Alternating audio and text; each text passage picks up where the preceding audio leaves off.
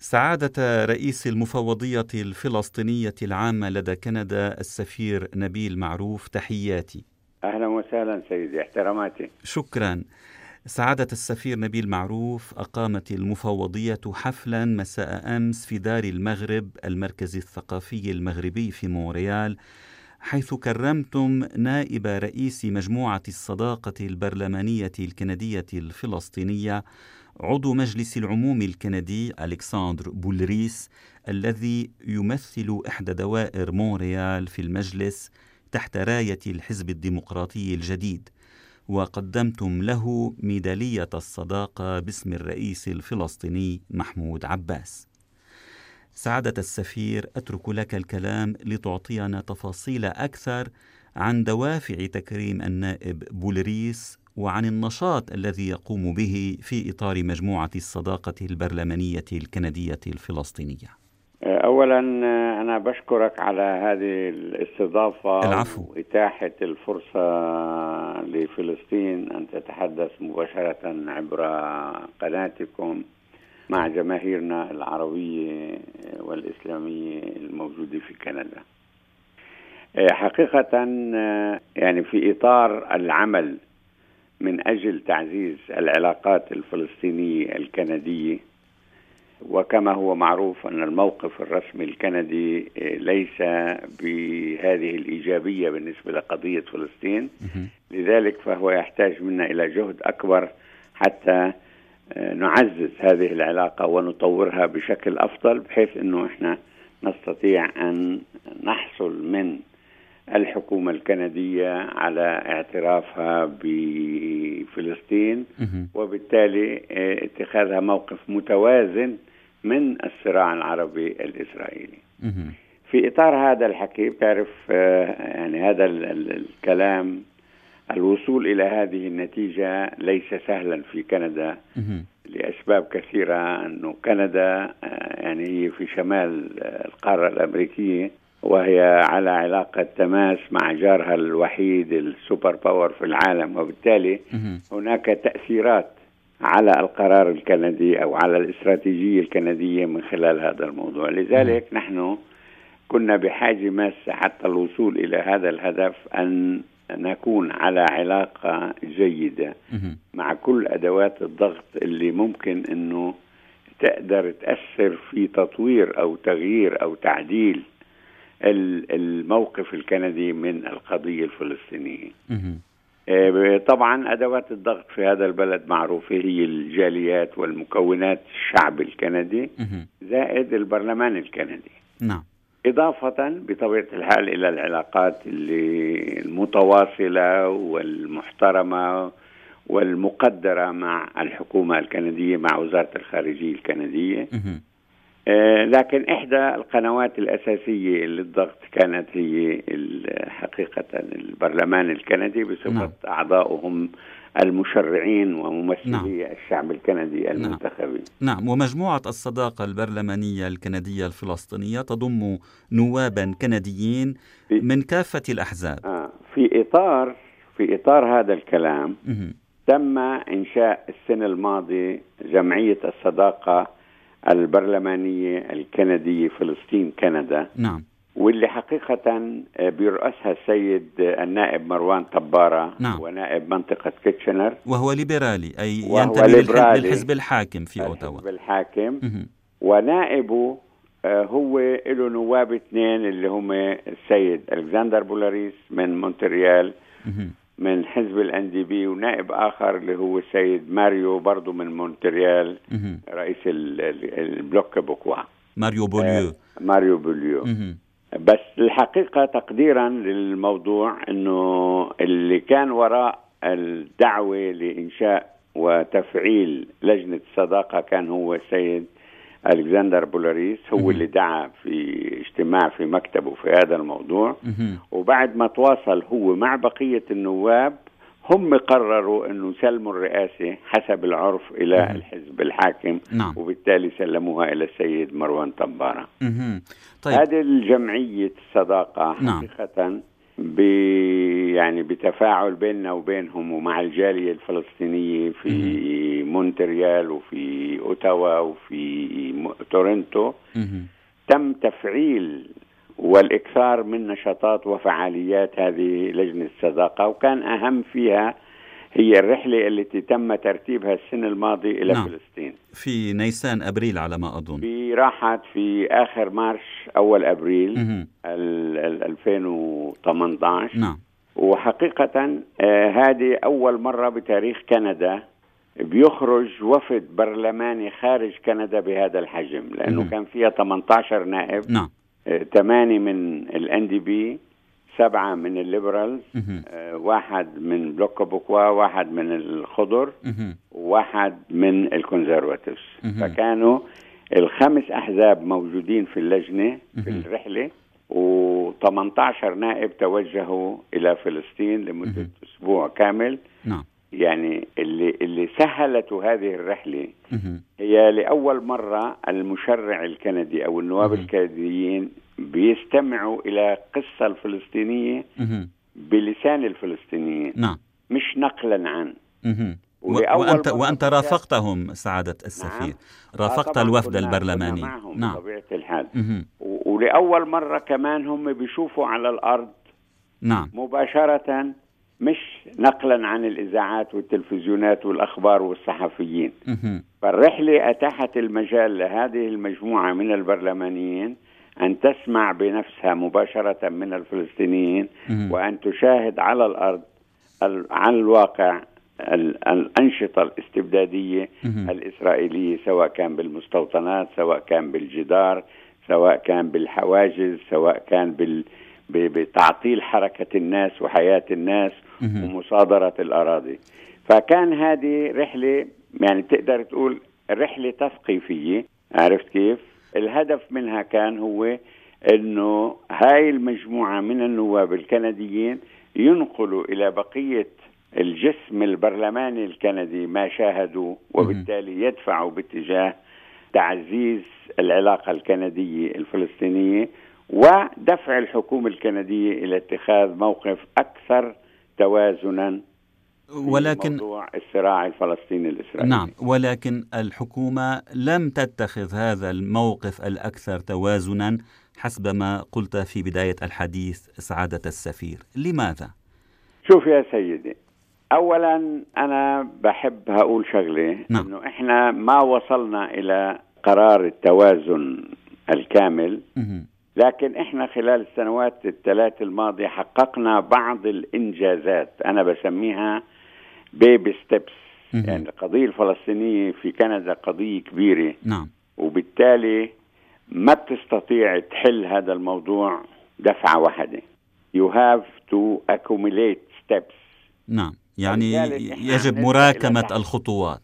نحجز نلجأ إلى تحقيق بعض الإنجازات حتى لو كانت بسيطة. نعم. لكن تراكمها مع بعض سيخلق في يوم من الأيام بيئة مه.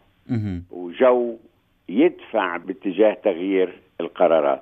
يعني مثلا من الإنجازات اللي حصلت إنه بتعرف أيام هاربر حكومة الكونزرفاتيفز قطعوا نعم. المساعدات للأونروا. نعم. هذه الحكومة قدرنا بضغط بالتعاون مع الجاليات كمان ومع البرلمانيين وكذا تمكنا من إعادة مساهمة كندا في الأونروا وحتى دفعوا زيادة يعني دفعوا نعم. حوالي 110 مليون دولار السنة الماضية للأونروا. فلذلك هذه تعتبر خطوة تراجعت فيها كندا عن موقف الحكومة السابقة. نعم. الرحلة لكندا الرحلة تبع لفلسطين. لفلسطين. يعني حتى نحكي بصراحة أكثر. نعم. أنا كنت حتى آخر لحظة كنت أتوقع أنه جهات كتير تشرقل. تعرقل هذه الرحلة ويستطيعوا ذلك. نعم. لكن كمان كونهم ما عرقلوا معنى ذلك بشكل غير مباشر ساعدوا. وكان في تعليمات عند السفارة الكندية اللي برام الله والسفارة الكندية اللي بتل أبيب. إنه سهلوا لنا الرحلة هناك. وهذا أنا بعتبرها كمان نقطة إيجابية. أو خطوة إلى الأمام في الموقف الكندي. نعم. التصويتات اللي صارت في يعني لما ترامب أخذ الموقف نعم. آه، من القدس. نعم. اعترف بضم ما إسرائيل لحقت القدس. ترامب صحيح. أخذت موقف مغاير احترمت القانون الدولي. نعم. ولما صار في تصويت في الأمم المتحدة عادة كندا بتصوت ضد. لما صار تصويت على هذا الموضوع كندا عملت ابستنشن امتنعت عن التصويت. نعم. يعني ما صوتت ضد. مهم. وكمان هذا اعتبرناه خطوة إلى الأمام مع إنها ما صوتتش معانا. ماشي؟ بس هي غيرت موقفها السلبي. لما أخذوا الجولان آه، أخذ ترامب قرار بالجولان. نعم. كمان نفس الشيء امتنعت نعم. عن التصويت كندا. نعم. هذا احتراما للقانون اعترف الدولي بضم يعني إسرائيل عم- الجولان كندا عم المحتل. تدفع باتجاه إيه الحفاظ على القانون الدولي وهذا اللي إحنا بدنا إياه بهمنا كمان. نعم. طيب سعادة السفير لدي سؤال لو سمحت. يعني المتابع عن بعد من خلال التصريحات يلاحظ أن وزيرة الخارجية الكندية في تصريحاتها هي أقرب إلى إسرائيل من رئيس الحكومة الكندية. هل هل تشعرون في المفوضية الفلسطينية أن وزيرة الخارجية كريستيا فريلاند هي أكثر تأييدا لإسرائيل من رئيس الحكومة نفسه؟ يا سيدي أنا آه، طبعا آه، آه، يعني أنا ما ما بقدر أقول لك إنه هذا الكلام صحيح. ماشي نعم لأنه بالآخر هذه حكومة كندية واحدة صحيح الوزيرة تتكلم باسم. يريد رئيس الحكومة ورئيس نعم. الحكومة نعم. يريد بما تريد الحكومة مع بعض نعم ولكن في كلامها كلامها وتصريحاتها مثلاً تأييدا برضه رئيس الوزراء لما بيعلن بيان بيطلع بيان تأييد في عيد ميلاد إسرائيل. يعني كمان ما هو نفس نعم. ولكن هذه مناسبة رسمية ولكن إذا ما لا عدنا مش مناسب يعني نفس القصة كندا ما لها علاقة بعيد ميلاد إسرائيل فهمت علي؟ طيب ولكن هناك هذا- يعني اعتراف دبلوماسي أقصد. ولكن إذا ما عدنا مثلا إلى أحداث غزة العام الماضي. برضه رئيس الوزراء أعطى تصريح آه، مؤيد للفلسطين وطلب بتحقيق دولي أها. عرفت كيف؟ كريستا فريلاند كانت أكثر انتقادا للجانب الفلسطيني يعني أنا أنا بالنسبة لي كسياسي ودبلوماسي أنا بقول لك الحكومة الكندية واحدة. هي حكومة كندية طيب. بس أنا اللي بدي أقول لك إياه شغلة ثانية نعم حقيقة أنت في هذا الموقف يجب أن تفرق ما بين الحكومة الكندية والدولة الكندية مهم. بمعنى يعني أنت الحكومة الكندية إذا بتدخل على الصفحة الإلكترونية تبع وزارة الخارجية مهم. تجد فيها أنهم كاتبين عن فلسطين بالضبط ما نحن نريد. لكن عند التطبيق تختلف المواقف. وهون بيجي دور الدولة العميقة في كندا. الدولة العميقة في كندا هي الدولة اللي هي لما بتاخذ قرار سياسي استراتيجي عليها إنها تاخذ في عين الاعتبار مجموعة قضايا مش مكتوبة. أعراف. نعم. اللي هي علاقتها مع جارها الوحيد أمريكا اللي هي الدولة العظمى الأكثر اقتصاد الأكثر عسكر الأكثر قوة. نعم. فبدك تشوف تأثيرها. بدك. تشوف اللوبي اليهودي اللي هون واللوبي اليهودي اللي بأمريكا. نعم. وتأثيره هون وهون. بدك مهم. تشوف 2 بليون دولار ديلي تريد بين كندا وبين أمريكا. نعم. فالمشرع أو صاحب القرار الكندي لما بياخذ قرار بده يضطر غصب عنه يشوف هاي القضايا فلذلك عرفت كيف المطلوب من الجاليات العربية المطلوب إنها تفكر بطريقة إنها تشوف كيف تدفع الحكومة الكندية من شان تغير هاي النظرة.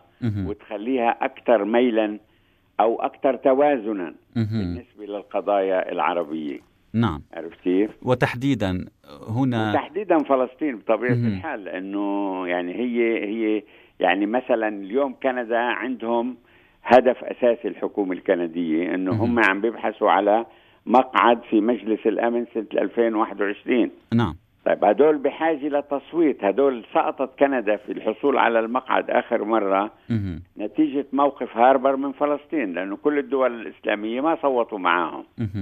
اليوم إحنا بنتحدث مع الحكومة الكندية. نحن يعني إذا ما كندا عدلت موقفها وتوازنت في موضوع الصراع الفلسطيني الإسرائيلي الدول الإسلامية راح يساعدوها ويصوتوا لصالح كندا في مجلس الأمن.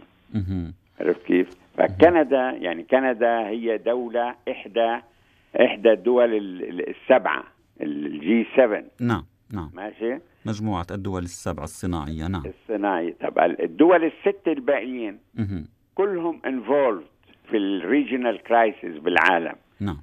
يعني الباقيين في الأزمات الإقليمية. ممثلين في في عملية السلام في الشرق الأوسط كلهم involved ما عدا كندا بعيدة. نعم. فهمت علي؟ فلازم كندا تصير زيها زي بقية الدول السبعة و to be more involved في ال Middle East يعني يعني لما أنت بتقول أنا مع حقوق الإنسان نعم أن تكون العالم. معنية أكثر وأن تكون وأن يكون آه لها يعني دور فعال حقوق الإنسان بفلسطين مثلا بوقفوا عندها فهمت نعم. علي كيف؟ فهذا كله يجب أن يأتي نتيجة تكثيف عمل آه، تكثيف اتصالات تكثيف آه، تأثير اللوبيات نعم. ويمكن هذا بحاجة إنه الجالية العربية بصراحة يعني ليش مثلا ما في إلها صوت قوي يؤثر في هذا الموضوع؟ وأنا رأيي هذا الحكي أساسه إنه الجاليات العربية اللي موجودة في المنطقة يجب أن تبحث على كيفية الاندماج الحقيقي في المجتمع الكندي سياسيا واجتماعيا.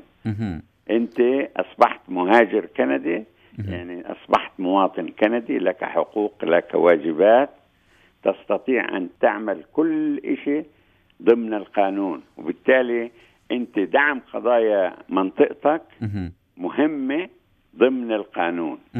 عرفت كيف؟ القانون بيكفل لك هذا الكلام. نعم. وبالحديث عن الجاليات العربية يعني حفل تكريم النائب ألكسندر بولريس أمس يأتي قبل ثلاثة أشهر ونيف من موعد الانتخابات الفيدرالية العامة في كندا هل من رسالة ما يعني سعيتم لإيصالها لا, لا, لا ما لها علاقة م. بالانتخابات إحنا نعم. في الواقع يعني إحنا حبينا نكرم م. النائب بولاريس لأنه حتى نشجع الآخرين برضو إنه يساعدوا بالنسبة لنا وإحنا كوني أنا السفارة موجودة في أوتاوا فأنا آه، لجأت إلى إخواننا في المغرب آه، أعطونا المركز بتاعهم ودعينا من كل الجاليات أصدقائنا اللي إحنا على تواصل معهم لأنه أنا في بداية حديثي قلت لك إنه أنا تواصلت مع كل الجاليات نعم. باعتبارها أدوات ضغط للمساعدة.